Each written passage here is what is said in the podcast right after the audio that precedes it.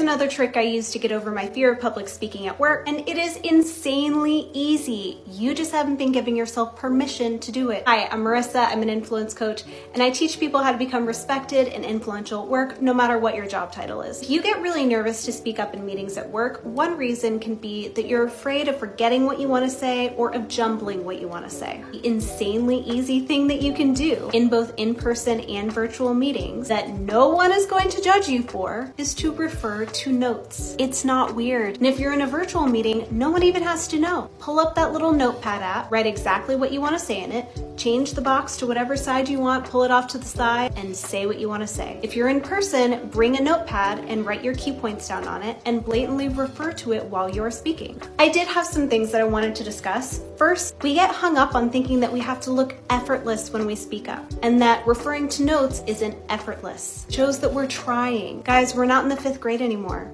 No one cares. And it's not uncool to try. I hope this helps. Shortcast Club